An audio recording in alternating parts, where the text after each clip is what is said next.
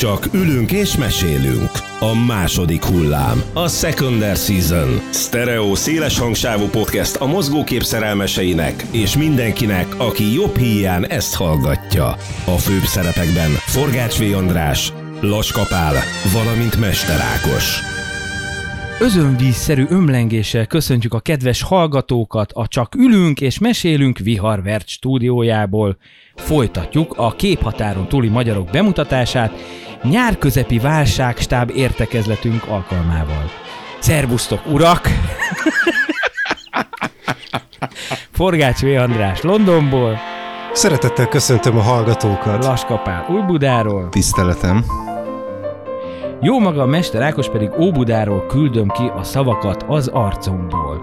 Ugye volt egy rendhagyó csüm, tehát hogy mielőtt valaki félreérteni, hogy megfeledkeztünk a saját adásmenetünkről, hogy ugye a képhatáron túli magyarokról beszéljünk, úgy volt, hogy lesz egy ilyen kedélyes csücs, amiből végül egy Richard Donner emlékműsor kerekedett, azt ajánljuk mindenkinek, aki esetleg még nem hallgatta volna meg, bár elég jók a számok. Annyit szeretnék csak hozzátenni, ezt valószínűleg az első rész elejére kellett volna bebigyeztenem, de akkor volt egy nagyon szép szakmai definíció a Bandi meg Pali részéről, hogy miért foglalkozunk a képhatáron túli magyarokkal, hogy igazából bennem ez már korábban megfogalmazódott, hogyha van egy fizikus vagy egy kémikus, aki születik valahol Magyarországon a 19. század végén, 20. század elején, történelem miatt ugye így vagy úgy, de külföldre kerül, ott diplomázik, elindul egy szakmai karrierje, és aztán 40-50 éves korában mondjuk kap egy Nobel-díjat, hogy az magyar Nobel-díjasnak számít.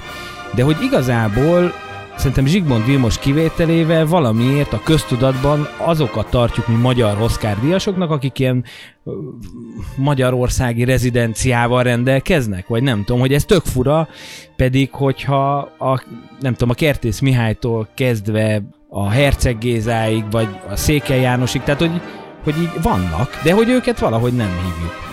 Vagy ö, ugye beszéltünk a, a kordákról, azért a Korda Vince ugye, mint látványtervező, szintén Oscar díjas, és hogy ő mondjuk, ha összevetjük egy Szentgyörgyi Albertel, vagy akár kivel a Fasori gimnáziumból, na mindegy, csak hogy ez egy ilyen fu- furaság. Ez, tehát, hogy nekem ez volt még egy ilyen vitaindító, ezt akkor tessék most visszarakni az első részbe, de kíváncsi vagyok, hogy ti hogy vélekedtek erről, hogy most kevésbé magyar Oscar díjasok, vagy kevésbé magyar Nobel díjasok azok, akik ugyanilyen sorsot éltek meg. Úgy gondolom, hogy mindig is volt és mindig is lesz egy pici ilyen kisebbségi érzés, mert bezzeg mi is, mi is tudunk ám olyat, mint mások. Tehát, hogy ez ebb- ebből a szempontból érthető, és talán ezzel nincs is semmi baj. A problémát ott látom, amikor ez már így nagyon, nagyon túl van lihegve, hogy gyakorlatilag mindenki, akinek a déd nagymamájának a második unokahuga volt magyar, és akkor már őt is bele, beleteszik ebbe a ö, pakliba, tehát hogy most a Drew Barrymore édesanyja oké, okay, valid, de hát ő azért nem sokat tett azért hozzá, hogy mondjuk így a hollywoodi sétányra kerüljön a csillag, illetve hát pusztán ugye egy, egyféle szervel járult a, a sikerhez hozzá, és ö, kettővel azért. Bocsánat, jó, akkor legyen három, és akkor le, lefettük a lehetséges részleteket. Senki többet? Igen, hát, hát tudod, hát ki, ki hány poszt tud, tehát, hogy ez, ez pusztán ez ettől függ. Akkor én azt érzem, hogy egy, egy picit álljunk meg, talán vannak olyanok, akik ugye mondjuk egyértelműen világsztárok, és nekik vannak magyar rokonaik, és például mondjuk a, nem tudom én hirtelen most ugye az Elzapat, aki ugrott be, mint Chris Hemsworthné, de, de a Goldie Hawn, Mariska igen, Hargitai. Mariska Hargitai. Ö, tehát, hogy és emellett vannak olyanok, akik valóban ö, magyar származásúak, sokkal ö, jelentősebb dolgokat értek el, csak, ö, csak nem éppen színészek, hanem mondjuk a kamera másik oldalán ö, szerepelnek, vagy mondjuk reklámfilmezésben ö, voltak jók, és, és őket viszont nem említik meg, noha ők akár Magyarországról mentek el, akár jelentős, ugye a helyi kinti kolóniának jelentős arcai voltak. Tehát én ezt sokkal jobban, sokkal többre értékelem, no, igazság szerint.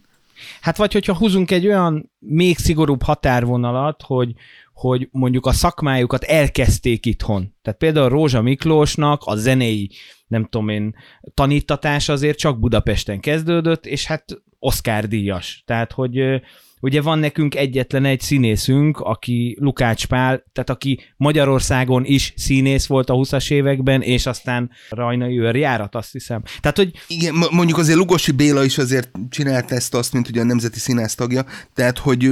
És szőke szakál. Szőke szakál, tehát, szőke hogy. De, de, akkor meg ugye a két világháború között azért ez teljesen más, mint mondjuk a második világháború után. Tehát mások a lehetőségek, mások a pozíciók, más maga a mobilitási készség, és, és hát ugye a történelem is más lépéskényszereket hozott. Ez egy, ilyen, ez egy ilyen érdekes és aranyos, időnként talán parókiálisnak tűnő diskurzus azon, hogy vajon melyik érdemes kiváló művész számít magyarnak, vagy sem. Beneflek, ugye? Géza. Gézával is ez a probléma, hogy ez így messziről tűnhet ilyen, ilyen aranyos parókiális dolognak, de, de ugyanakkor azzal értek egyet, amit Pali mond, hogy, hogy ebben van egy kicsi, kisebb rendőrségi érzés, ami talán nem feltétlenül helyes vagy jó, hogy ez így kompenzálódik, de Isten igazából talán ez a legkevésbé ártalmas dolog, amit tudunk tenni magunkkal, hogy elgondolkodunk azon, hogy Tony Curtis az honnan származott el, és hogy hova érkezett meg. Szerintem nem von le a művész értékből az, hogyha valaki nem látta az óhazát, hanem csak a szüleink keresztül éli át, éli meg a magyarságát. Lelke rajta szerintem, szerintem legyünk befogadóak és megértőek a, a mindenféle felekezettel. Persze, csak akkor mind, mindig eszembe jut ugye Habsburg Otto, aki amikor Budapesten, illetve Magyarországon járt, akkor lelkesen elmondta, hogy hát mi magyarok azt szeretnénk, majd elment Brünnbe, és utána azt mondta, hogy mi csehek azt szeretnénk, el, elment Tirolba, és azt mondta, hogy mi osztrákok azt szeretnénk. Tehát, hogy tehát ebben benne van az, hogy... Hát kérlek, ez a monarchia. Tehát... Nyilván, sok nemzetiségű ország, igen, tehát hogy Igen, de hát ugye a Louis Székely, amikor ő Budapesten jár, akkor ő büszkén mondja, hogy igen, ő, ő magyar és magyar származású, és akkor csinál belőle vicceket. Amikor viszont Floridába megy, akkor ő éppen mexikói. Amikor igen. meg máshol, akkor meg amerikai. Tehát, hogy azért vannak ezek a egyébként többes identitások, amik, hát hogy mondjam, marketing, illetve kereskedelmi célból könnyebben kihasználhatóak. Ó, abszolút, abszolút. Hát én vagyok az élő tanúbizonysága. Basszus, és tényleg elfelejtett. Oh. A szerkesztőség egyharmad a képhatáron túli, tehát... igen, igen. Hát nekem a, nekem a filmográfiámnak a fele az gyakorlatilag fele magyar, fele brit, úgyhogy...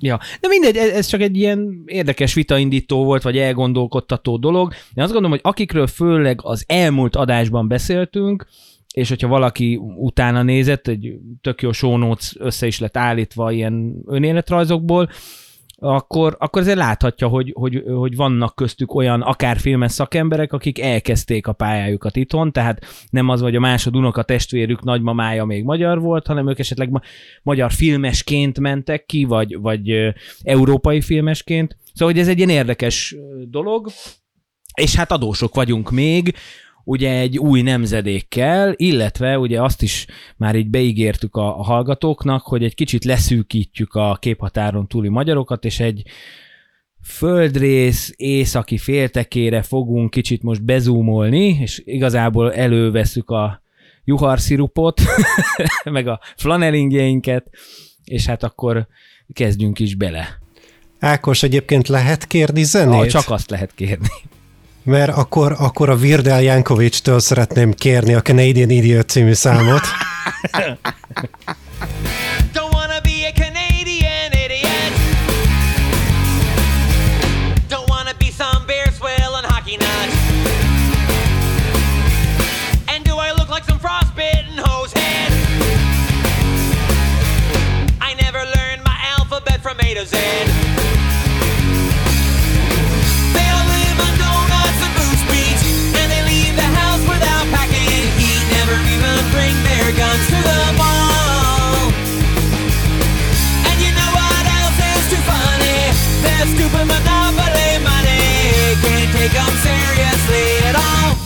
Kanada az hát Michael Morrow tudjuk, hogy egy érdekes ország, hogy előtte nem tudtunk róla semmit, de hogy megvan az az iszonyatos előnye, hogy, hogy az angol az egy hivatalos nyelv. És innentől kezdve ugye a szomszédos Amerikával ebből ők, vagy, vagy fordítva az amerikaiak azért időnként sikeresen hasznot is húznak, mert hogy eleve egy tök nagy piacra dolgozol. Ugyanígy vannak e-, ezzel a britek is szerintem. Tehát eleve van egy ilyen speciális, nem tudom én, helyzete, és ezen kívül mit kell még tudnunk az újkori kanadai filmművészetről, ahol hát elég sok magyar névvel találkozunk ugye 45 47 között mondjuk így, hogy viszonylag szabadabban voltak átjárhatóak a határok, családok, esetleg szétszakított családok könnyen mondták azt, hogy akkor ők inkább nem maradnának Magyarországon. Ugye Amerika felé, ami elsősorban ugye Kanadán keresztül vezetett az út, ugye Izrael és Ausztrália volt ez a három irány, ahova nagyon sokan elindultak, és hát 47 és, és ugye 1956-os forradalom után ugye abban a két hétben több mint 200 ezeren ö, hagyták el az országot. Például Andrew G. Vajna, aki szintén ugye tizen pár éves volt, őt konkrétan a szülei rábízták egy ismerős házaspárra, hogy akkor velük menjen át a határon. Ő először Kanadába került, ugye a Vörös Kereszt révén, és hát későbbi visszaemlékezésekben, meg újságcikkekben megemlítette, hogy hát élete legrosszabb másfél-két éve volt, amit a Kanadában kellett tölteni. Egy olyan városban, ahol semmi nem történt a szószoros értelmében, csak az rántotta ki ebből a helyzetből, hogy a, hogy a szüleinek sikerült Los Angelesbe evickélni, és onnantól kezdve már, már könnyebb volt megszervezni ugye a, azt, hogy, hogy a család egyesüljön. Szintén ugye 56-os menekültek, ugye a Frank Darabont szüle, szülei gyakorlatilag éveken keresztül menekültáborról menekültáborra jártak, és hát ugye maga Frank Darabont is egy Párizs melletti menekültáborban született, és csak utána tudtak kimenni az Egyesült Államokba. Úgyhogy meglehetősen változatos életutak vannak, voltak. Ugye például ö, egy olyan kanadai magyar, például John Kemény, aki többek között ugye az Allianz egyik alapítója volt, erről a cégről majd egy picit később. És ugye ő például a 60-as években ő reklámfilmekkel próbálkozott. Ugye nagyon sok újonnan alakult televíziós társaság volt, akik jelentős reklámidővel rendelkeztek, és hát ugye a cégeket össze kellett kötni ugye a televíziókkal, és ő ebben rendkívül ö, profi volt, és ö, ez, ez adta az alapot majd a későbbi ö, nagy céghez. 1984-ben alakult meg ugye az Allianz, ugye Kanada legnagyobb filmgyártó cége, aminek tévés, mozis, reklámos, klippes, mindenféle ága volt, és ugye az alapítók között volt ugye a már említett John Kemény, Robert Lantos, András Hámori, ugye most ugye Robert Lantos kapcsán azért elég sok hír jött, ugye a Hunyadi sorozattal kapcsolatban, hogy ő, ő vállalta a nagy költségvetésű produkciónak a leve, levezénylését, és ugye hát emellett még a Deniero, még ugye Montrealból, ugye Stephen Roth, aki, aki mm, kvázi tőzsgyökeres kanadaiként az Allianzban megjelent. Neki volt bejelentett lakcíme, tudod? És akkor I- igen, hát, hát valahova be kellett jelenteni. De egyébként, bocsánat, visszajön a kisebbségi komplexus, igen? de hogy ez azt jelenti, hogy akkor az alapítók három ötöde az végül is magyar származású volt. Igen, igen, igen, és ezt nem, nem szokták így kifejezetten ismerni, vagy, vagy, vagy ez a tény, ez így picit talomban marad. Ezzel párhuzamosan azért tegyük hozzá, hogy a 70-es évek végén a kanadai filmgyártás nagyon nagy fejlődésen ment keresztül. Önmagában is éppen Igen. megtaláltak olyan elbeszélési módokat, illetve olyan műfajokat, ugye a David Cronenberg, aki gyakorlatilag ilyen alacsony költségvetésű sci-fi, zombis, vámpíros Porontyos. történeteket helyezett, ugye a hű, de ez, na mondjuk ez szép volt, na, tehát ami szép, az szép. az időben volt például a, a komárnói születésű Reitman Ivánkó, aki nem volt I- magyar. Igen, szlovák, szlovák, szlovákként. De hát ugye a Jesse Ventura, akinek ugye eredetileg János a vezeték neve, ő, ő szlováknak vallja magát, és Tehát, hát ugye azon a vidéken annyira nem egyértelmű, tehát hogy... Igen, hát ugye azok a csehek, akik beszélnek magyarul, és uh, elnézést kérünk minden szlovák származású hallgatónkra. És... Én ezt, a, én ezt a point elmeséltem egy csomó cseh ismerősömnek, és eddig mindenki nevetett rajta, úgyhogy szerintem rendben vagyunk. Hát, tudod, mi az eddig alapvető... minket a trash nevelés, igen. eddig minket a trash nevelés ajánlott, most a kurucinfo fog én ettől igen, igen, az a minimum. Hát ugye, ugye az a különbség a csehek és a szlovákok között, hogy a csehek nem isszák meg a rossz sört. és hogy én már látom, hogy a szlovák nagykövet így viszi a jegyzéket. Igen. Idén nem kapok a szlovák filmnapokra meghívót. hát, hát meghívót kapsz, Ami... csak te fizeted a sört onnantól kezdve. Ami teszem hozzá szomorú, mert amíg létezett a Pozsonyi Nemzetközi Filmfesztivál, minket meghívtak rá, és azt el kell mondanom, hogy elképesztően jó élmény volt, fantasztikus vendéglátóak voltak a pozsonyi kollégák, úgyhogy ezt így most csak így eszembe jutott, hogy megemlítem mielőtt így, így John Keménnyel, azért kanyarodjunk vissza John Keményig, mert ő egy, egy másik generáció, tehát hogy ő 1920, gyorsan így belenézek a jegyzeteimbe, tehát hogy ő 1925-ben született, és ezért így nagyságrendekkel idősebb a, a, a többi kollégánál, akár András Hámorira gondolunk, vagy a többiekre.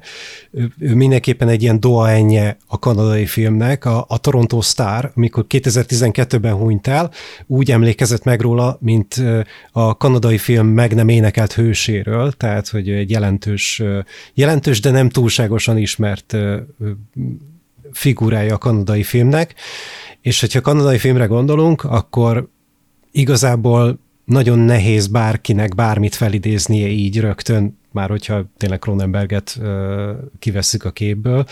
Kanadai film az ugyanúgy létezik, és hát ők nagyban profitáltak ugye a közelség, az Egyesült Államok közelségéből, tehát hogyha olcsó amerikai filmet kellett csinálni, akkor Kanada mindig is egy logikus célállomás volt. Megfelelően magasan képzett szakember gárdával és színészeivel, úgyhogy mindig volt átjárás a kettő között, de ehhez képest az, amit, hogyha ilyen nemzetállami nézőpontból nézünk, mint kanadai filmet, az így méretben annyira nem jelentős, de ugyanakkor vannak közte ö, olyan dolgok, amiket így az elmúlt időkig nem nagyon, ö, nem nagyon ismertem. Például van 1981-ből a Tűzháborúja, ami szintén John Kemény nevéhez fűződik mint film, és ez egy nagyon érdekes film, 81-ből, a prehisztorikus korban játszódik, és gyakorlatilag előemberek, illetve hát őseink küzdenek meg a tűzért. Tehát... Hát ma, maga Jean-Jacques Anno, aki, akinek megmondták, hogy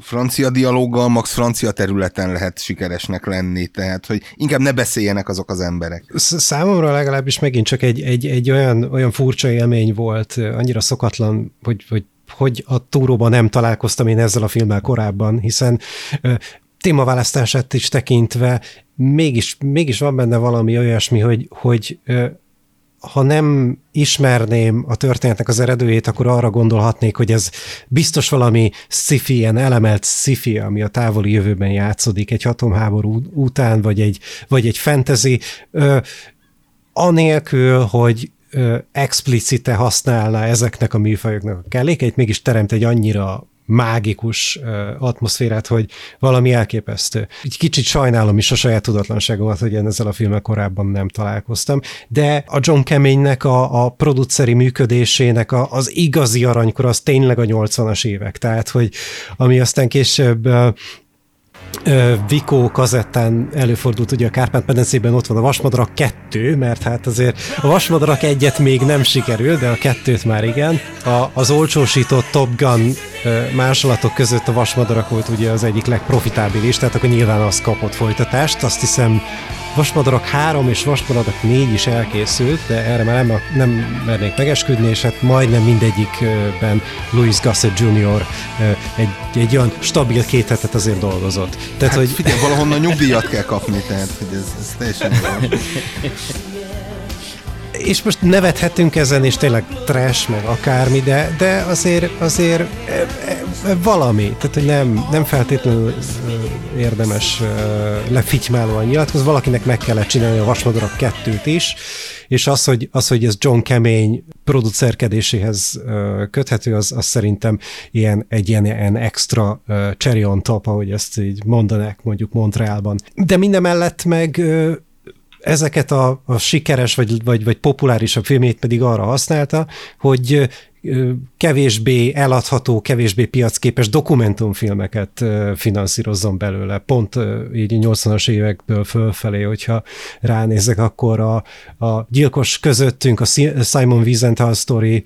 Igen, igen az, az nálunk is ment nagy sikerrel még, még annak idején. Ugye ez is egy olyan téma volt, amiről keveset lehetett tudni, mert ugye a hivatalos tájékoztatásban ez nem jelent meg. És akkor itt van Makkárolynak a magyar rekviemje, tehát hogy ö, látható, hogy amint a politikai változások szele elérték ugye ö, Kelet-Európát, akkor, akkor ő felbukkant ugye Magyarországon, és hát amit tudott, azt ő segített. A romjaiból valahogy kikászálódni próbál a magyar filmgyártással, aminek nagyon-nagyon rosszat tett ugye a késő 80-as éveknek a gazdasági és politikai átalakulásai. Még annyira visszatérnék, hogy ugye a Ugye a 70-es évek végén ugye beindult ez a speciális kanadai önálló filmgyártás, ugye egyrészt ugye a vígjátékok, ugye a Chevy Chase, Dan Ivan Reitman és hasonló jellegű produkciók, illetve ugye a Cronenberg, aki e, ezt, ezt a horroros cifis vonalat vitte tovább, és ők 80-ra 80-81-re mindkét tábor már ö, kapott hollywoodi ajánlatot, Viszont ugye Kanadában meg hát nyilván ezeknek a klónjait próbálták kitermelni. Ugye van, van két kedvenc magyar-kanadai filmesem, a, az egyik Péter Medák, aki szintén ugye 56-os, és a másik Tibor Takács, akik ö, szintén egy-egy ilyen Kronenberg, hát az a baj, hogy az utánzat szót akartam mondani, de végül is inkább... Epigon. Epigon. Igen, igen, valami olyasmi talán. Talán ez... Ez, ez szépen hangzik. Tehát, hogyha azt mondod, hogy utánzat, az egy kicsit derogát, de hogyha Epigon, akkor inkább a azt Kronenbergi a... iskola. A Kronenbergi iskola. Igen, igen, igen. Tehát, hogy ugye mindig az volt a... Egzisztencialista művészek. Köszönjük, abból aztán volt elég, igen. Kanadai filmgyártás ezeken a nyomokon jutott előre, hogy próbálták ugye a költségeket alacsonyan tartani, viszont a terjesztői hálózatokba meg becsatlakozni, nyilván amerikai koproducerek, ö, esetleg ugye francia koproducerek révén, attól függően, hogy éppen most a, ez inkább ilyen amerikai érdeklődésű film volt, ugye ez főleg a, a vígjátékosabb ö, részek, illetve hogyha cifisebb, akkor pedig ugye nem tudom, még kockázatárát forgatták így Montreal környékén, tehát hogy, hogy abszolút a francia és a kanadai és a, és a montreali Quebeci filmgyártás az így mindig erősen párhuzamban volt, és hát ennek elősegítésére abszolút például az András Hámori, vagy a Robert Lantos, ez, tehát hogy simán össze tudtak rakni egy nagy produkciót, ugye még a 95-ös Johnny Mnemonicot is, ami, ami már ugye erősen ö, hát hogy mondjam, előlegzi a Matrix világát, hogy finoman fogalmazzak. Proto-Matrix. Igen, igen, igen. Cyberpunk és és, és hát ugye végül is a Keanu Reeves is ö, kanadai származású színész, tehát hogy... Ö... Na azt egyébként ajánlom egy esős délután mindenkinek, hogy annak nézzen utána, hogy kanadai származású színészek, és hogy hány állistás hollywoodi szupersztárról fog kiderülni, hogy hát ők igazából ugye a favágóktól jönnek, igen. Ill- illetve tényleg az, hogy aki a forgatáson kedves, valószínűleg kanadai.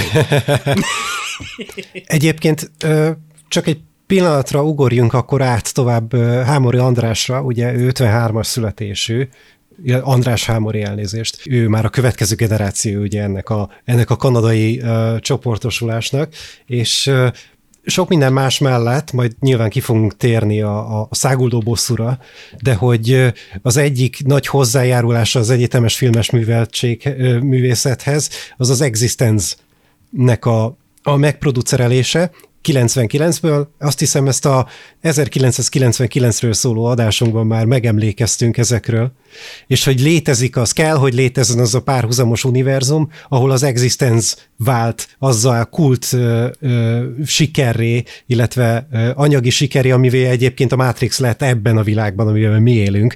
Tehát, hogy um, hogy nem, Ákos így, Ákos így egy teljesen unfazed néz rám, nem, hát, semmi figyelj, reakció. Nekem, nekem ebbe az egész, nem is az existence de az, ebbe az Alliance, vagy szövetség, vagy nem tudom, cégnél, az az érdekes, hogy akkor, ha jól értem, akkor itt van egy filmgyártó vállalat, aki legyártja a Cronenberg filmjeit is, meg legyártja a Cronenberg utánzat filmeket is. Tehát ez, ez olyasmi, mint hogyha a Canon Group, nem tudom, meg, meggyőzte volna a tényleg jó rendezőt. Jó, ezt néha sikerült neki, de arról aztán a rendező később lemondott, vagy inkább, de hogy, de hogy így, tehát hogy így több kategóriában, több színvonalban, több ligában is játszott volna. És ugye én csak annyit, mert sokkal iskolázottabbak vagytok Alliance-ben, de ami még érdekes, hogy, hogy legalább annyira fontos a disztribútori szerepe tehát azt is tudni kell, hogy, hogy, hogy rengeteg sorozatot, meg rengeteg filmet ők forgalmaztak Kanadában, ami szintén tudott annyi bevételt hozni, hogy a már említett kemény projekteket, a dokumentumfilmeket tudják finanszírozni. Tehát, hogy az is egy elég erős lába volt. Egyébként a párhuzam a Menahem Golan Joram Globus párossal abszolút megáll, és most ez egy kicsit nehéz ezt elmesélni úgy, hogy ne hangozzon derogatívan az összehasonlítás, hasonlítás pedig nem az, hogy ők összeállítottak egy tényleg valóban sikeres üzleti modellt, amiben sikerült anyagilag és egyébként is sikeres filmeket létrehozni, amikkel meg tudták ők finanszírozni a saját egyéb nehezebben elkészíthető projektjeiket. Tehát, hogy ez a fajta szimbiotikus viszony, ami ezek között a, a abszolút teljesen egymástól különböző műfajú filmek és mozgóképek között létezik, ezt ők abszolút meg tudták valósítani. Ehhez arra, arra is szükség volt, hogy ők voltak Kanada legnagyobb önálló filmgyártó stúdiója, tehát hogy e, e, ennélkül egy kicsit azért nehezebb lett volna, és hát azért a Canon az ambiciózusabb volt nemzetközi szinten, hiszen ők, ők nagyon nagy világszerte terjeszthető filmeket akartak, és hát értelemszerűen egy bizonyos összeghatár fölött már nem voltak hajlandók erre áldozni, és ennek sajnos a filmek látták a kárát. Illetve egy nagyon fontos dolog, ami, ami gyakorlatilag egy korszak kot jelez, hogy amíg a Canon gyakorlatilag mozi filmekre koncentrált, addig az Alliance-nak volt egy televíziós lába. Ami azt is jelenti, hogy akár ö, ők szervezték le a forgatást bármilyen amerikai sorozatnak, Vancouver környékén, meg hogyha be kellett menni az erdőbe, ugye, az, ugye, ugye hát 90-es évek közepén végén gyakorlatilag a, az éppen forgatásra használt erdőt fel kellett osztani, hogy akkor itt van a Warner, ott van a Columbia, Igen. ott van a, és hogy akkor lehet, hogy ne lógjunk egymás szájába. És... Sőt, Vancouverben volt egy homokbánya, amit éveken keresztül használták sivatagi jeleneteknek a felvételéhez, csak az, az, az a baj, hogy a 2000-es évek közepére beépítették. Tehát, hogy mire oda került a sor, hogy nagyobb volumenű produkciók ugye állandóan használták sivatagnak, ma már, hogyha ameddig a szem ellát, raktárak vannak ott, ahol egy 10-15 évvel korábban majdnem, hogy vége láthatatlan homokdűnék voltak. És ez, és ez csak a bérmunka, ez, ez a bérmunka rész, amiből ugye pénzt kerestek, illetve hogy nekik voltak saját sorozataik, amik általában korábban sikeres ö, amerikai mozifilmeknek a sorozatverziósítása volt, tehát, hogy ugye, a, ugye az FX, ugye a trükkös halál, a robotzsaru, a... Volt egy emlékmás sorozatuk is. Emlékmás sorozat, igen, emlékmás 2070, tehát, vagy valami ilyesmi volt a... Tehát, hogy, ö, tehát, hogy ők ezeket a ö, franchise-okat gyakorlatilag itt tovább építették, hogyha lehet ezt mondani, és akkor még az ilyen dolgok, hogy nem tudom, a, a, a Degrassi Gimi, mint, mint egy ilyen young adult, egy ilyen tini, abszolút tini sorozat. Tehát, hogy tényleg az volt a fontos, hogy egyrészt ugye sorozatra ö, könnyebb volt szerződni, hogyha már megvolt ugye a, a sugárzó csatorna, másrészt meg ugye ezek a címek mindig garantáltak legalább egy évadot, hogy azt meg lehet csinálni, és akkor az, az még ez a rendes ö, kábeles mm, évadonként 20 két 23 részes oh, sorozat. Mondok voltam. még egyet egyébként, így, ami most jutott eszembe, Fraser és a farkas, tehát, hogy uh, amikor a, a kanadai lovasrendőr ugye elkerült Csikágóba, és tehát ezt is sikerült, ezt is sikerült Kanadába leforgatni. Tehát a kanadai tévésorozatoknak megvan az a, az, a, az a bája, hogy ugye mindegyik valahol az Egyesült Államokban játszódik, de az összes Vancouverben forgott. Tehát, hogy nagyon kevés. Van, van egy sorozat, aminek most nem jut eszembe a címe, az azzal került be az egyetemes filmtörténetbe, hogy az volt az első kanadai sorozat, amit Kanadában gyártottak, és ott is játszódik. Ah, És ez a, ö, hogy hívják, a, ki- a Dean testvérek és démonokat vadásznak, mi a magyar címe? oda át, nem? Nem tudom, vagy, vagy így van, így van, vagy, vagy ide át. Supernatural a magyar. Szerintem vagy, az az a- az- Az, De- az, az, az, az, át? az, az. Igen, ez a sorozat volt az oda át, és ide át pedig ugye ugyanilyen nagy szó volt, amikor végre egy hollywoodi filmben Budapest Budapestet játszotta. Hát és ez akkor, hogyha már úgyis a kanadaiakról van szó, akkor a napfény íze jutott eszembe, ugye szintén Robert Lantos producerelte, és hát ott van az a bívó verseny, amit azért ne- nehezen tudunk elfelejteni az Iparművészeti Múzeumnak a lépcsőházában, tehát az aulájában. Igen, abszolút, tehát, hogy mint ahogy mondtad, tehát, hogy azért korábban is volt egyfajta pozitív viszonyulás, mondjuk úgy, hogy akár forgalmazásban, akár tőkében a magyar filmeseket próbálták segíteni.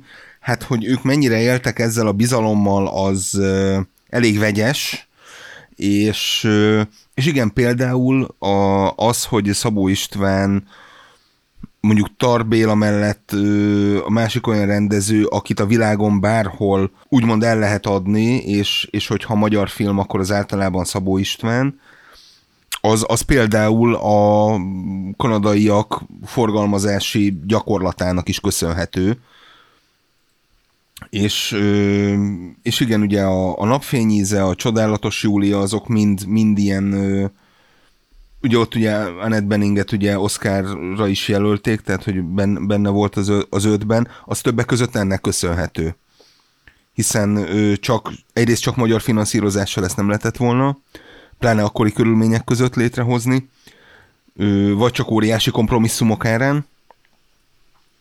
Itt pedig gyakorlatilag kvázi felépítették azt a fajta megbízható, érthető, és ugyanakkor mégis művészi ö, rendezőt, mint, mint Szabó István, akit bármikor a, a Sonic Classics-en belül ki lehet adni. Egyébként az opera kedvelőknek mondanám, hogy Gerdesics Ferencnek volt egy jelenete a napfény ízében, ami még az ilyen 19. század elejé ősökről szólt, hogy ő kotyvaszt valamit a föld alatti kis műhelyben, és felrobban. Ez lehet, hogy a DVD látható, de emlékszem, hogy De, de ezt várjál, létezik olyan jelenet a napfény ízében, amit, nem vá- amit kivágtak? Tehát, hogy ez egy három órás film? Tehát, hogy abban mit... Az a durva, Nehezen hogy tudom hosszabb volt, elképzelni. hosszabb volt ő. Tehát, hogy, hogy, hogy, hogy forgott ott rendesen a kamera. Ezt azért tudom ilyen jól, mert a, mind, az annyira nem érdekes. De hogy, de hogy nekem ez megmaradt így a, a sztoriból. Igen, ez nem volt egy nem volt egy rövid film, és hát ugye most megint a feleségem történetével itt vagyunk egy három órás. Én viccesen azt mondtam, hogy Egyendi Ildikó csinált egy Szabó István filmet, de hát majd meglátjuk. Halmari Andrásnál láttam ugye ö, Biblioték Pascal. Tehát, hogy ö, ezek, ezek abszolút élő ö, ö, kapcsolatok, és hogy, hogy ö, részesei ők az egyetem, a, a jelenlegi kortárs magyar filmnek is, tehát hogy lehet, hogy egy kicsit ezoterikusan hangzik így beszélgetni a Kanadába szakadt magyar producerekről és filmesekről, akik ugye tényleg megvalósították a kanadai filmgyártást, mondhatjuk szerénytelenség nélkül, de ők abszolút élő, jelenkori részesei is a magyar filmgyártásnak.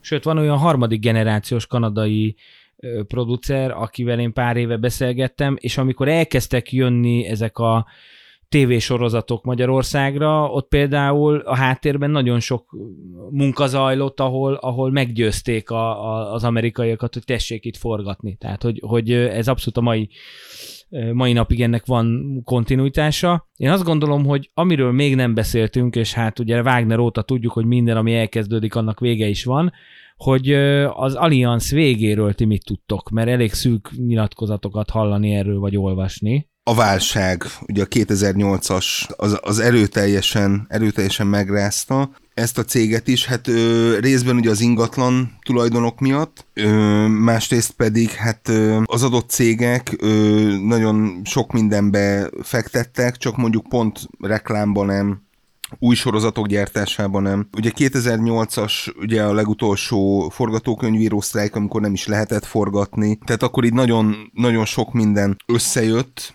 úgymond, és hogy például ugye az Allianznál ugye egy másik kanadai cég, szintén aki ezen a pályán mozgott, ugye a Entertainment van ö, szállt be, ami gyakorlatilag a Hasbro tulajdon, tehát hogy egy játékgyártó cég. Hát egy tőkerősebb vállalkozás, igen. Igen, mondjuk amit nem rázott meg annyira a válság, igen. de ö, ugye ebben a az Entertainment One-ban ugye az Emblinnek is van százaléka, ugye a Spielberg cégének, a, a Mar Gordon Company-nak, ami kötődik ö, producerekhez, de ö, mondjuk ugye a Grey's Anatomy-t ö, gyártották, vagy a, a Gyilkos elméket, de ugye ez a cég az, ami a, a Gru és hozzá kapcsolódó részeket gyártja. Mondjuk azt, hogy egy modernebb felfogású cég, aki talán még jobban ki tudja választani azt, hogy mi az, ami ö, sikeres lehet a piacon. Hát és Nagy-Britannia legnagyobb filmdisztribúciós vállalata a piacnak a 15%-át ellenőrzi, ami azért elég jelentős. Hát ugye nálatok, hát nálunk ugye 70 alatt már meg se kottyant. Az a lényeg, hogy itt voltak körbe-körbe akvizíciók, főleg főleg az lehetett az oka, és itt most csak spekulálok, mert hogy nem állnak a rendelkezésemben nyilván a számok, de hogy, hogy azért itt egy, egy, egy nagy, adag, nagy adag adósságot görgetett maga előtt a cég. A változó időkkel már nem nagyon tudtak mit kezdeni, és, és igazából minden ilyen cég, beleértve egyébként, ha már szóba került, akkor a nemrégiben értékesített MGM-et is, hogy, hogy igazából a könyvtár, ami a, a, a, az intellectual property, ami értéket képez ezekben a vállalatokban. Sajnos ennek így vége lett, de hát az entertainmentban az így teljes egészében bekebelezte az egészet, úgyhogy ha egy vasmadarak rebootra vágyunk, akkor azt az entertainment vanon kell számon kérni. Mm, még egy, mondjuk azt, hogy egy másik vonala ugye az Allianz mellett, ugye a Robert Halmi junior és senior, szintén 50-es években ö, mentek ki, és hát ö, gyakorlatilag szintén a, az Allianz mondjuk égisze alatt tudtak dolgozni, de egy viszonylag önálló vállalkozást tudtak vinni, és ugye ők is ö, ugye a Magyarországon forgott akkor ugye a Telvilmos, amiben, ö, amit hát gyakorlatilag ők gyártottak, és hát ugye a most ö, előkerült George Mihálka is ott rendezett több részt, illetve a, az, hogy a, az ő cégüknek volt köszönhető, hogy az a fajta családi filmkészítés, főként, főként televízióra való filmkészítés, az egyáltalán polgárjogot nyert, és ez a, ez a családi film, történelmi film, mint, mint műfaj, ami, ami mindig ez a, ez a PG-13, tehát hogy így maximum egy ilyen harc vagy háború az még belefér, de azért nagyon sok, sokkal több nem és, és gyakorlatilag ennek a piacnak a nagy részét még mindig a kanadaiak fedik le. E, ezek ilyen tévéfilmek, és, és hát kvázi, mondhatnám, hogy ilyen Netflix filmek, de hát de hát ezt ők már korábban a 90-es évek végén elkezdték gyártani. Általában mindig a valami... Hallmarkhoz közelebb álló. Igen, tehát hogy Talán. mostanában ugye a, a, az ilyen ö, romantikus ö, televíziós sorozat, vagy, vagy romantikus tévéfilm, az, az, az, azt még mindig a, a, a kanadaiak tartják a kezükben. Ezek miatt, a hagyományok miatt. Figyeljetek, ez a Takács Tibor a vérfarkasos faszi? Hát így, így még nem hallottam, de igen. Volt ez a sorozat, amit, amit az egyik részét itt is forgatták, mert azon is nem megy ki a fejemből, hogy most az ő vagy egy másik, de egy kanadai-magyar rendező volt. Hát, ami... hát figyelj, vagy a Peter Medek, vagy a Tibor Takács, tehát hogy át, általában ők ketten. Nekem, amikor a Tibor Takács film volt, most így, most így hirtelen meg nem mondom, ö, Radger Hauer, Mar- Marda Kaskos, Bánfalviági, Árpa Attila, tehát, hogy e, ezeket a neveket... Ez egy millió dollár. Ne, ez hát egy az millió egész dollár. filmköltségvetés annyi volt, de tehát, hogy ezeket a neveket bemondod, és nem veszthetsz, tehát, hogy így... Ez az, ami így, így film pluszos film lenne? Tehát, hogy, film plusz hogy kettős, mai fogalmaink szerint? Kettős, film plusz kettős. És, és tudom, ilyen, ilyen jövőbe játszódott, és fú, igen, az a baj, hogy mindjárt meg fogom keresni, és ez borzasztó lesz. Azt hiszem, hogy az operá, az operában ilyen, ilyen buli volt, és, és ö, nagy neonfények, valami egészen, egészen borzasztó dolog volt. Ö, Radger Hauer menekült. Jó tette. De, de, ugye, de ugye Tibor, Tibor Takács a Sabrina Tiniboszorkány ö, tévéfilm változatának a, a rendezője, tehát hogy tehát ő abszolút a, a, a fiatalság csuklóján tartja a kezét, hogy, és kiérzi a kérdéseket és válaszokat. A halálos múlt, talán az, az, az volt. Péter Medák, Medák Péter, 56-osként ment ki, és ő egy, egy viszonylag normális karriert épített fel magának. Ugye a Peter sellers forgatott, ugye ilyen Zorro filmet forgatott még a 70-es években, és ugye elvett ugye egy amerikai operaénekesnőt, és onnantól kezdve ő például operafilmeket forgatott. Ugye a Carmen az egy ilyen nagyon jelentős ö, alkotása, és ö, mondjuk a 90-es években ezek mellett ő a, az, hogy mondjuk a lényt nem, a lény kettőt, mert ugye az első az Roger Donaldson, a lény kettőt leforgatta, de hogy ugye Londonban is forgatott ugye a Romeo vérziket, még a 90-es évek elején, ami egy kemény krimi, és, és abszolút ezt a, ezt a brit gangster filmet építi, és, és annak a műfai részeit használja. És itt él egyébként Angliában, és ak- aktív jelenleg is, tehát, hogy nagyon hosszú idő után ö, jelentkezett ö, tényleg saját ö, filmmel, ami pedig The Ghost of Peter Sellers, Peter Sellers szelleme, ami pont arról a bal sikerű második közös produkcióról szólt, ami nem forgott le, és sokáig a, a filmipar legnagyobb katasztrófájának tekintették ezt a filmet, hiszen rengeteg pénzt elköltöttek ennek a filmnek az elkészítésére, de nem készült el. Elnézést kell kérnem a, a hallgatóktól, mert Tibor Takácsnál nem találom a vérfarkasos filmet, viszont az utóbbi három évben két ö, családi karácsonyi filmet is rendezett, illetve a Vörös Cipelők sorozat két epizódját is. Tehát ha valaki a ilyen korai 90-es évek HBO-ját szerette, nézte, akkor találkozhatott az alkotásaival. Ny- igen, nyilván arra figyeltünk, tehát, hogy, hogy, hogy, hogy, hogy, hogy, hogy tényleg milyen a színhasználat, hogy akkor most, a, a, a, most, akkor most, most tényleg három réteg lemvászon volt el fönn a kamerán. Igen, igen, igen, hát ezek tény és való, hogy nem, nem lényegtelen kérdések. De hogy Szóval, hogy neki elméletileg gyártás előkészítés előtt áll egy, egy új filmje, úgyhogy, úgyhogy Medák Péter az még abszolút aktív és, és alkot. Nem, talál, nem találtam a megfelelő magyar kifejezést erre, de hogy ő egy rendkívül szorgalmas ö, iparos rendező, hiszen ö, neki a filmográfiája lehet hogy, az, lehet, hogy az utóbbi húsz évben mondjuk nincsen tele annyi saját nagy játékfilmmel, viszont ő rengeteg televíziós filmet, meg tévésorozat epizódot rendezett, úgyhogy ö, szerintem ő is egy ilyen kevéssé, sajnos méltatlanul kevéssé megénekelt magyar hős a nemzetközi filmszakmának, úgyhogy még akár azt is lehet, hogy legközelebb visszatérünk rá a, a következő részben, hiszen ő technikailag brit, és nem kanadai, tehát vannak itt átfedések.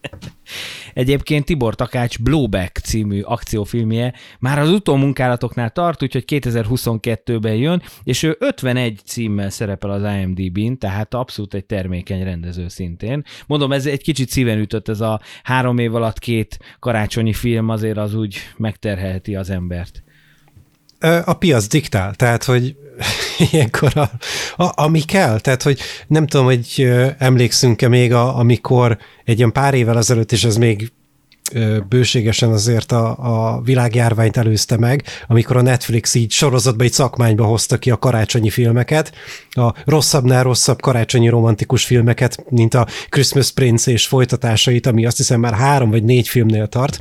Egyik nagyon kedves kollégám és barátom ö, játszik is egyébként mindegyik filmben, tehát hogy van némi szimpátiám a, a franchise iránt, franchise, na mindegy. Tehát, hogy ez a karácsonyi film, de hát már megénekeltük a karácsonyi filmet egy korábbi adásban, úgyhogy igazából csak Igen, önmagamat ismétlem. Vannak ilyen kifogyhatatlan dolgok, meg hát ez egy elég erős brand, ugye erről már beszéltünk a karácsony, tehát ez, ezzel a, a popkultúrában elég, hát sok mindent lehetne kezdeni, de általában inkább csak ilyen redundanciák vannak. Na jó, ami, amiről még mindenképp kell beszélnünk, az a, a már beharangozott, ugye friss hír, ami most mindenkit lázban tart, hogy valami mega produkció készül, ugye a hunyadiakkal kapcsolatban volt már szó nagyjátékfilmről, van egy sikeres könyvsorozat, és úgy tudom, hogy ehhez kapcsolódik a, a, a sorozat is. Sőt, ugye azt azért tudni kell, hogy Bán Mornak a, a könyveiből már készült hangjáték, a Hajnalcsillag fénye címmel a Kossuth Rádión, és Pap János fergeteges alakításában egy ilyen tízrészes eposzt én meg is hallgattam. Erről mi a véleményetek, vagy mit tudunk? Tehát mi az, ami, ami, ami már így felröppent, és hogy milyen nevekkel dobálózik itt Kál Csaba? Alapvetően az, hogy a sorozat tíz részes lesz, és ugye a kanadai és rendezők mellett ugye a Nagypál Orsi is szerepet kap. Rendezni fog, nem szerepelni. A, a rendezés tekintetében ugye ez meglehetősen nagy költségvetésű sorozat lesz, hát gyakorlatilag részenként egy milliárd forint lesz a költségvetés. Ugye a forgatókönyvi írásban ugye Veres Attila, Lengyel Balázs, Lovas Balázs dolgozzák át ugye az eredeti könyvsorozatot. Rise of Raven, a, vagy legalábbis most ez a munkacím, aztán majd meglátjuk, hogy, hogy végleges címe mi lesz, de hát valószínű a, a könyvsorozat miatt gondolom, hogy a Hunyadi, vagy a Hunyadiak, ne adj Isten, úgyhogy, úgyhogy összességében véve, tehát hogy annyi, ami, amit mi tudunk, amit mi tudhatunk.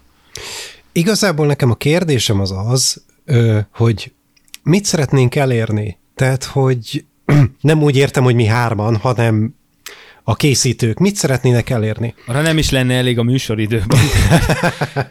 de hogy... Most a manifestet felolvasjuk. De hogy ez egy, ez egy nyilvánvalóan ezt be kell látni, hogy, hogy ha ez részenként egy milliárd forintba kerülne ennek a sorozatnak az előállítása, 10 milliárd forint, az egy jelentékeny ez egy szabad szemmel látható összeg a magyar filmgyártásban. Tehát, hogy akkor most ez a pénzösszeg nem fordítódik több más filmre, vagy ez külön büdzséből jön, vagy mit tudom én, tehát hogy ez is egy kérdésem nekem.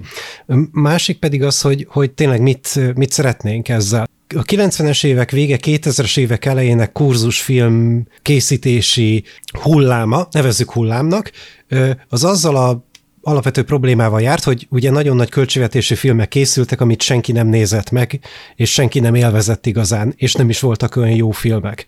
Viszont nagyon sok pénzzel lett rájuk költve. Ami azt hiszem belátható magunk között is, hogy nem feltétlenül egy jó dolog. Hogyha most ezt gyakorlatilag egy, még egy léptékkel felnagyítjuk, hiszen hogyha visszaemlékszünk, akkor 1 milliárd 700 millió volt a hídember, most így nem emlékszem, hogy kb. 2 milliárd forint alatti összegből állt meg. Ez, ez ötször több pénzről van szó, most az inflációt tegyük zárójelbe. Tehát, hogy ez akkor és csak akkor tudna önműködő lenni, hogyha ez képes egy, egy nagyobb piacon, mint a magyar tévés piac megélni. Tehát, hogyha ezt a dolgot lehetne vinni máshova. És a kérdés, amire én magam nem tudom a választ, mert nem vagyok benne sem a projektben, sem az elképzelést nem ö, látom át teljesen, hogy, hogy vajon ennek a, a dolognak van-e létjogosultsága más tévés piacokon is. Van példa egyébként arra, hogy egyfajta ilyen ö, alapvetően regionális érdeklődésre számot tartó intellektuális tartalom mégiscsak tud világszinten működni. Ez a Witcher sorozat, amit nyilván ismerős mindenkinek, és Magyarországon is forgott egy jó része. Egy lengyel ö, ö, termékről van szó, ami, ami ugye először könyvek és számítógépes játékból lett Netflix sorozat, tehát hogy ott van egy, egy olyan erős intellektuális property, ami képes a világ többi piacán is működni. Vajon megvan-e a potenciál a Hunyadiban egy hasonló jellegű sikerre? Ez az én kérdésem, mert nem tudom rá választ. Hát szerintem ilyen több komponensű a, a feladvány, vagy több ismeretlens az egyenlet. E, egy picit annak talán megágyaztunk, hogy olyan embereket olvashattunk most a cikkekben, ugye Robert Lantos, vagy éppen a, a Mihálka, mint egyik rendező, akik azt már bebizonyították, hogy ha elérő, eléjük raknak valamit, azt böcsülettel megcsinálják, abból lesz valami. Tehát ez a része nekem mondjuk valahol szimpatikus is. Itt én is ezen gondolkodtam, hogy valószínűleg... Nincs kétségem a felől, hogy, hogy ez, ez meg lesz csinálva, és hogy jó, tehát hogy a megvalósítás színvonala jó lesz. A kérdésem az az, hogy vajon terjeszthető-e? Igen, igen, tehát hogy most jön az, hogy, hogy ugye példálóztak azzal, valamelyik cikkben olvastam, mert hogy a Hunyadi meg a déli harangszó az mégis egy ilyen nemzetközileg elismert, ismert dolog nem tudom, hogy ez így van-e, én inkább azt látom ebben, hogy pont a, a Witcher, a Trónok harca, a vikinges sorozat, az összes ilyen kardozós, baszós dolog, ami az elmúlt években volt, erre a hype-ra felülnek, egyrészt bemutatják, hogy hello, mi ezt le is tudjuk gyártani, tehát, hogy valahol ez, ez ilyen szempontból is lehet, hogy egy elég drága showreel, de lehet, hogy egy, ez is benne van, Ö, és mondom, én inkább a, a trendet látom, hogy mostanában ez a fantasy, meg ez a középkor, főleg a sorozatokban nagyon erős volt, és akkor most inkább ezt fogjuk feldolgozni, mint mondjuk a pákozdi csatát. De mondom, én is most csak tapogatózom. De, de a Hunyadiban hol a fantasy? Nem a fantasy, a, a bőrgatya, a kard. Ö, ért, értem a production value-t, tehát hogy me, me, me, meg a selling pointot, hogy, hogy ezt hogyan fogják majd prezentálni az Amazon Prime-nak, meg a HBO Max-nak. A Netflixnek kérlek szépen, és azért a, én nem olvastam az összes Bámor könyvet, de amennyit ismerek a sztoriból, azért ott ez a természet feletti, meg, meg a Vlad, a sötét ember, vörös szemekkel, a sárkányokkal, tehát azért ezt egy kicsit így át lehet masszírozni, hogy, hogy trónokarca kompatibilisebb legyen. Tehát valószínűleg azért a történelmi hűséget egy picit elbillentik a, a fantasy. Hát Oké, és csak a trónok harcánál azért a Didiknek is volt némi szerepe a sikerben. Hát a magyar a lányok, ja bocsánat, innen üdvözöljük Boris Beckert, igen.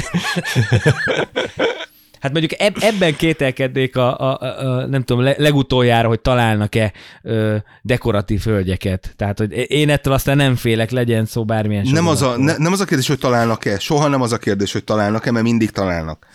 Hanem az a kérdés, hogy ö, be akarják-e vinni, explicitek akarnak-e lenni, mernek-e lenni, mert ugye az, hogy a hős építése és egy olyan mondjuk az, hogy megkérdőjelezhetetlen hős, illetve hősiesség, mint ami a Hunyadi családnak mondjuk úgy a közismert története, hiszen azért ott azért még lehetnek akár történelmileg is érdekes dolgok, amik nem feltétlenül felelnek meg annak a képnek, ami bennünk él mondjuk a, az egész Hunyadi családról, az hogy az mennyiben befolyásolja az egészet, mi lesz az egésznek a hogy mondjam, a, a, a tényleg a, a, a kevercse ennek a... Tehát a lengyel piac, az mégis egy lengyel piac. Az, az, az egy 40 milliós piac. A spanyollal gyakorlatilag azonos méretű. Én mondjuk csak erre nem bazíroztam volna egy Netflix sorozatot, azt kell látnod, hogy eladtak három részt a videójátékból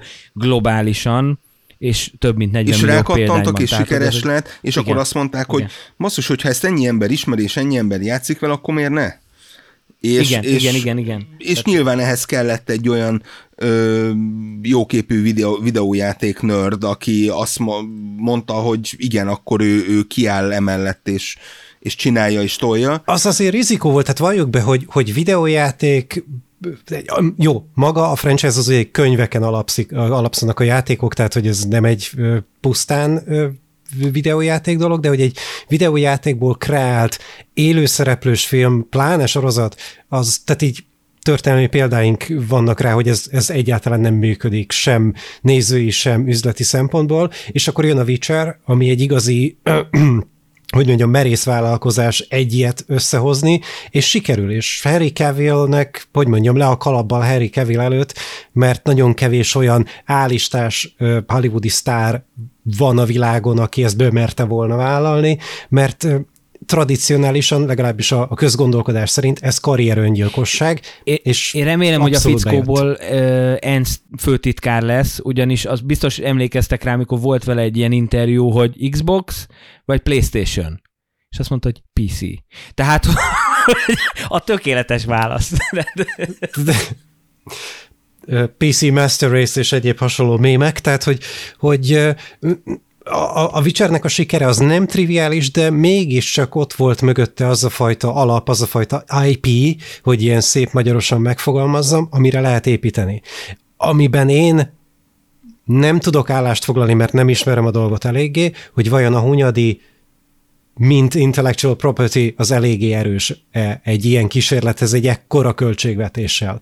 Tehát, hogy magyarán megéri ennyi pénzt ráfordítani. Illetve valahogy, tehát hogy mondjam, a magyar filmgyártás hagyományaiból azért nem feltétlenül következik ez a disznószaros csizma és a ez, szalmával nem tudom én, megtolt különböző ilyen koldusok ábrázolása, tehát hogy ez a, ez a klasszik középkori cucc.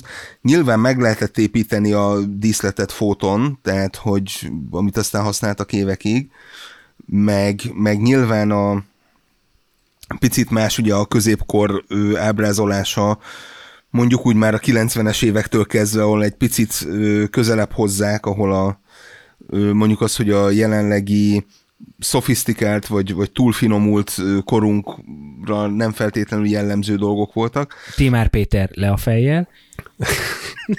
de nem bírom, muszáj volt. De miért, Ákos, de És miért? azt hittem, hogy Pali is erre gondolt. Nagyjából még az, igen, még az ezt én nem konkretizáltam, de valahol itt, valahol itt, igen, igen, igen, igen, igen, tehát, hogy, hogy, hogy nem feltétlenül látom Azért az, az nem egy koltai Gábor által rendezett középkori széna volt, na. Sajnos nem. Nem. Viszont a másik kérdés, amit muszáj föltennem, főleg annak a fényében, hogy ugye az Amazon gőzerővel gyártja a gyűrűk ura tévésorozat változatát, amire aztán tényleg mi szükség van. Tehát, hogy mit, mit tesz, tegyük fel, hogy a Game of Thrones előzmény sorozat az HBO Maxon is talán eljut abba a fázisba, hogy nézők meg fogják tudni látni. Mi történik akkor, most már ides tovább több mint tíz évvel vagyunk a Game of Thrones kezdete után, hogy mi van akkor, hogyha a nézői lelkesedés az, az ilyesfajta millió után elfogy. Tehát mi van akkor, hogyha kijön, és már senkit nem akar, senki nem akarja megnézni, mert a, a közízdés az túlhaladt rajta, és éppen valami mással van elfoglalva, ami lehet akár egy Marvel mozis univerzumnak egy, egy következő iterációja, ugye, ahogy Loki uh, sikere megmutatta, hogy azért a Disney Plus-ban van még Kraft, és az egy teljesen más minőséget tud uh, szállítani, vagy akkor uh, tehát, hogy akkor mi lesz, mire ez a hatalmas behemót elkészül, és már nem része a Zeitgeistnak?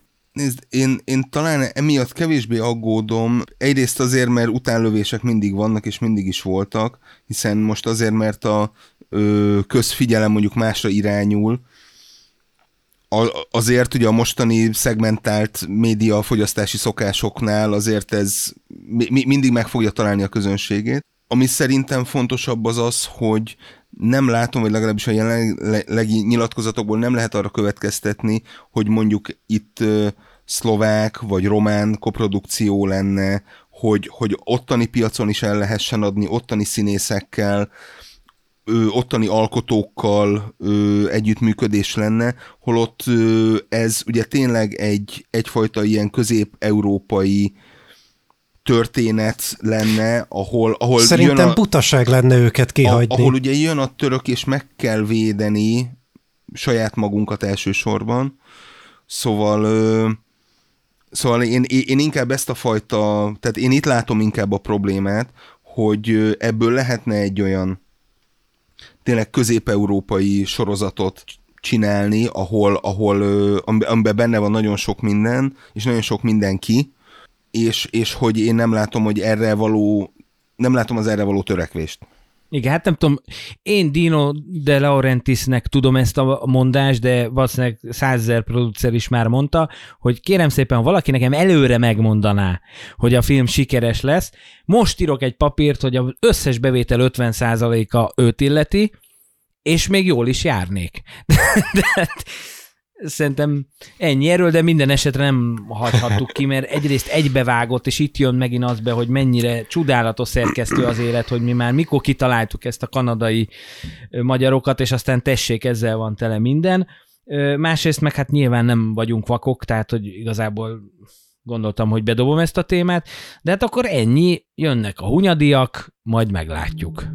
Ajánló A csüm szerkesztőségének ajánlásával kedves hallgatóink, itt a nyár közepe, nyár közepi válság, ugye a sok esőzéssel, hát mi jobbat lehetne ilyenkor csinálni, mint például filmet nézni, vagy könyvet olvasni, vagy rádiót hallgatni, és most mi hárman, itt a Csüm szerkesztősége ajánlani fogunk érdekesebbnél érdekesebb dolgokat, vagy egész egyszerűen olyan dolgokat, amiket, amiket mi jónak, vagy ajánlásra érdemesnek találtunk. Bandi, mi lenne, hogyha most te kezdenél? a változatosság kedvéért? Öm, igazából, szóval adáson kívül beszélgettünk a, a, a kicsit szakmáztunk adáson kívül, és erről nekem eszembe A havonta 50 dollár vagy a fölötti támogatást küldő patronok ezeket a beszélgetéseket meghallgathatják. Igen?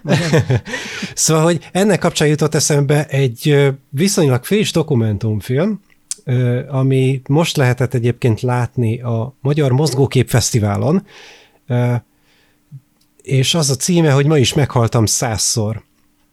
És ez még számomra is újdonság hatásával ért, hogy mennyire gazdag és milyen hosszú időre nyúlik vissza a magyar kaszkadőr társadalomnak a hagyományai, és a, ez a dokumentumfilm megszólalta tényleg mindenkit, aki él és mozog és dolgozik ebben a szakmában. Uh, színészek is, mint Cserhami György, Görbenóra, vagy uh, Gonc Gábor, és hát Pirog Gábor is szerepel benne, de hogyha elárulom azt, hogy olyan nettó 5 percnél többet nem látod, akkor az, az elárulja azt, hogy azért itt nagyon-nagyon sok mindenki más is szerepet kap ebben a dokumentumfilmben. Nagyjából egy óra, keressetek rá, különböző helyeken ezt lehet látni. Igen, hát én a, ugye a Minari, azaz a Családom története című filmet ö, gondoltam, ajánlásra méltónak, ugyanis ez egy ö, 80-as években Dél-Koreába, Dél-Koreából Egyesült Államokba, és ott is a középnyugaton egy emigráns család története, akik, akik próbálnak, próbálják megvetni a lábukat, illetve hát ugye az apának az a, az ötlete támad, hogy majd ázsiai zöldségeket fog termeszteni, és ezért, mert hosszú évek óta dolgozott, hogy ezt, hogy ezt megvalósítsa, és gyakorlatilag kvázi a kisfiú szemszögéből látjuk, aki ugye a, ugye a Lee Isaac Chung, ugye a, a rendező, az író rendező, és egy nagyon ilyen mikrokörnyezetről szóló, nagyon intim, nagyon emberi ö, film, és ö, nem unalmas, nem mondanám mm, nagyon gyorsnak, de, de nem unalmas, és, ö, és tényleg olyan ö, jelenetek sorjáznak egymás után, ami, ami az intimitás, az összetartás, és hogy néha egy-egy tragédia kell, hogy, hogy összehozza a családot, ami már egyébként széttartó félben van, és, és egy, egy számomra kifejezetten érdekes és egy jó film volt, és hát... És moziban láttad? És moziban láttam, ah. így van, így van. És ugye a legjobb női mellékszereplőnek választották, ugye a színésznőt, ugye az Oscar díj átadáskor. Nyilván ennek ugye az is lehet az oka, hogy ugye tavaly ugye, ugye az élősködők öt oszkárt nyert, és, és ennek egyfajta utánlövése, de ö, tény és való, hogy maga az egész film mindenképpen megéri a figyelmet. Na jó, én, én egy ilyen kő egyszerű filmet fogok ajánlani, és annak a kritikáját is, ez a Nobody. Tehát amit egy akciófilmtől elvárhat az ember, amikor John Wick még jó volt, én ezt, ezt tenném hozzá, és most itt a Vakfolt Podcast egész szerkesztőségét magamra haragítom, mert hogy szerintem a John Wick 3 már nem tudott annyit hozzátenni az univerzumhoz, ők pedig kijelentették, hogy a évtized, évszázad legjobb akciófilmje valamelyik évvégi adásukban, mindegy. E, igazából van ez a fickó, ez a Bob Odenkirk, aki ugye a, a Better Call Saul spin-offból, meg hát ugye a Breaking Badből lehet ismert, Ö, zseniális. Ő is egy keményen dolgozó hollywoodi me- mellékszereplő színész. Igen, igen, igen, igen, igen. Ö, és hogy egyszerűen ő, ő nyomta ezt a történetet, vitte a hátán, neki ez fontos volt, és úgy, hogy tudta, hogy ezzel nem fogja megváltani a világot, tehát, hogy és aztán egy nagyon jó stáb alakult köré, mert hogy ugye van ez a rendező, aki a Hardcore Henryt is csinálja, akit úgy hívnak, hogy Ilza, németes vagyok, Nice Hullernek mondom, bocsánat,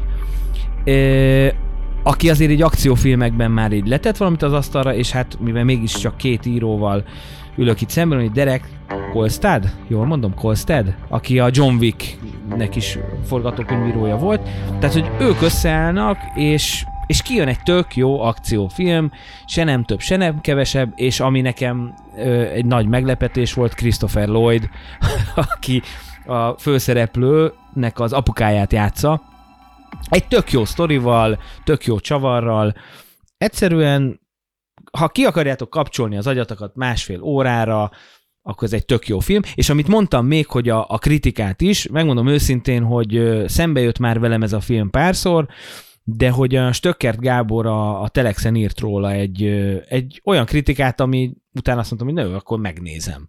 Ezt is szerintem belinkelem a show notes-ba, mert ritka az ilyen, hogy jó, akkor megnézzük. Pedig ő, ő sem azt írja, hogy a világ legjobb filmje, hanem egész egyszerűen figyeljetek, kedves filmkritikusok, őszinte.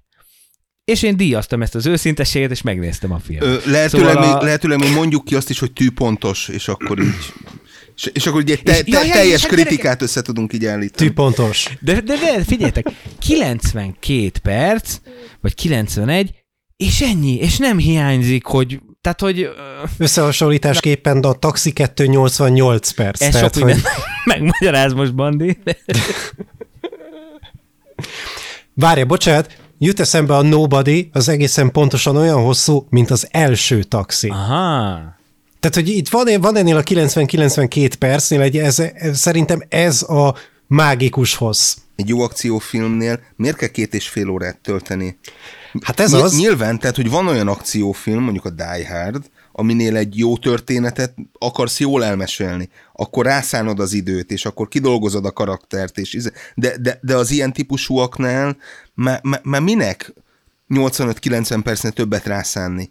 Tényleg megvan az a 8 darab akciójelenet, köré valami narratív cselek, cselekmény, meg némi karakterfejlődést beleteszel, és akkor ennyi. Tehát, hogy jó, tehát, hogy érted, azt én is éreztem, hogy ha, tök, ha igazán tökösek, akkor ezt lefaragják 86 percre, de, de azért mondom, mert, mert annyira túl misztifikált ez az akció műfaj, meg ez a már önmagát idézi az önmaga folytatásának az önmaga paródiája, hogy ez abszolút a helyén kezeli magát, de mindegy, szót se többet nézzétek meg, illetve írjátok meg, hogy mit gondoltok róla, ha van ilyen még. Nekem van egy ilyen sejtésem egyébként így a, a John Wick, Hardcore Henry Nobody, uh, Taken, hogy, hogy ez az igazi továbbélés a Luke Bessoni értelembe vett akciófilmnek. Tehát a, a Luke Besson annak idején ugye ő azzal tette le a névjegyét, hogy, hogy akciófilm, dinamikus, egy pillanatra se áll meg se a sztori, se a kamera, és ez az, amit végül a Taken abszolút uh, sutba vágott, és hát olyan lett a végeredmény, amilyen. A, abból, amit te most elmondtál, a te szavaidból azt veszem ki, hogy ez az igazi uh, visszatérés a Luc Besson értelembe vett akciófilmhez. És hát a Luc Besson ebbe halt bele, hogy megcsinálta a... Pedig a csávó még él. De, de, de ne, ne, nem, mint Luc Besson, tehát mint a Luc Besson, aki...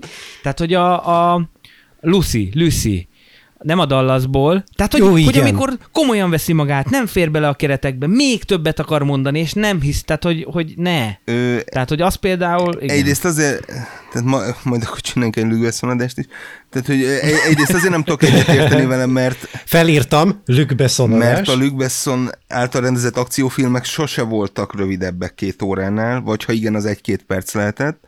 Ö, és, és az, hogy ez inkább ez a klasszikus 50-es évek, néha igen, 40-es évek végi, ez a, az a AB film, amit Aha. még rövid legyen, 60-70 perces, ne legyen túltolva, legyen valami műfaja az egésznek, és, és, és töltse ki az időt a nagy film előtt.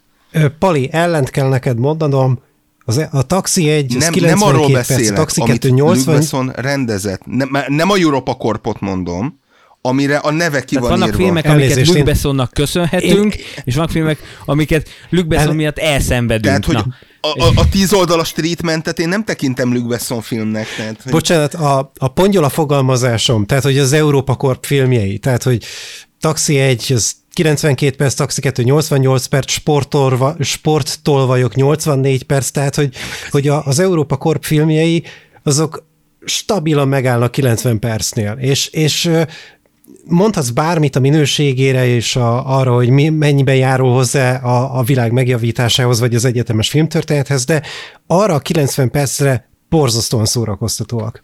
Ennek nem tudok ellentmondani. Azért most megnézem, hogy hány óra a Valerian és az Ezer bolygó városa. Igen, két óra tizenhét. Az, az, az, két, két, két óra tizenhét. Na jó, vis, és elköszönünk. Ide most kéne valami rövid elválasztó szöveg a két műsorszám közé, jó? Kedves hallgatóink, hogy elszállt az idő?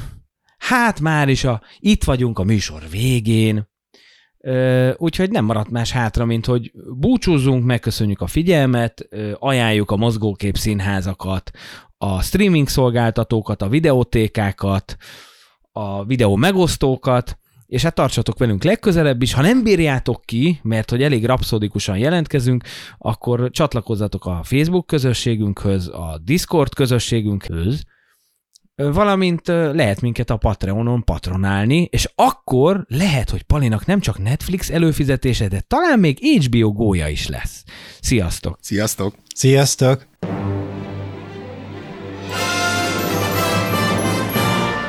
Ennyi, köszönjük mindenkinek, további jó szórakozást, sziasztok!